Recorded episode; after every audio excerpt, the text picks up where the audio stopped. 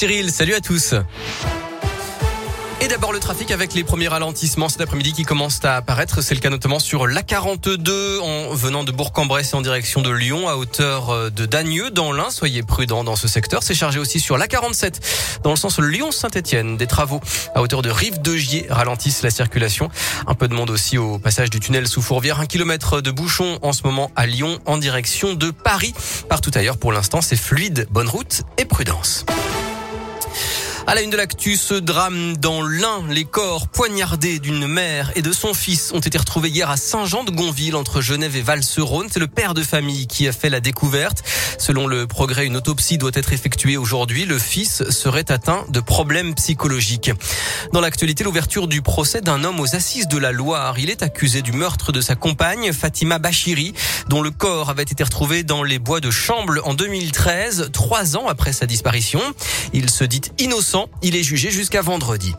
De plus en plus de téléphones au volant. 80% des automobilistes utilisent leur smartphone en voiture. C'est un record d'après le dernier baromètre AXA Prévention. Plus 11 points par rapport à l'an dernier.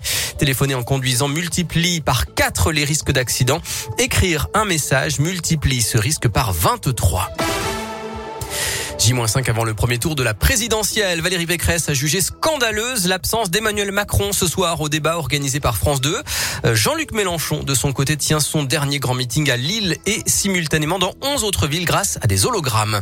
Privilégier la marche à pied ou le vélo à la voiture, baisser le chauffage et mettre moins de clim, limiter les appareils électriques, manger plus de végétal et moins de viande. Voilà quelques-uns des gestes à adopter pour limiter le réchauffement climatique selon le GIEC le groupement des experts pour le climat de l'ONU qui a rendu son nouveau rapport hier après-midi.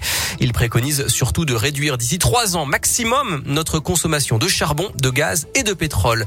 Justement, les nouvelles sanctions en discussion en Europe contre la Russie devront intégrer le pétrole et le charbon, affirme aujourd'hui le chef de la diplomatie française, Jean-Yves Le Drian.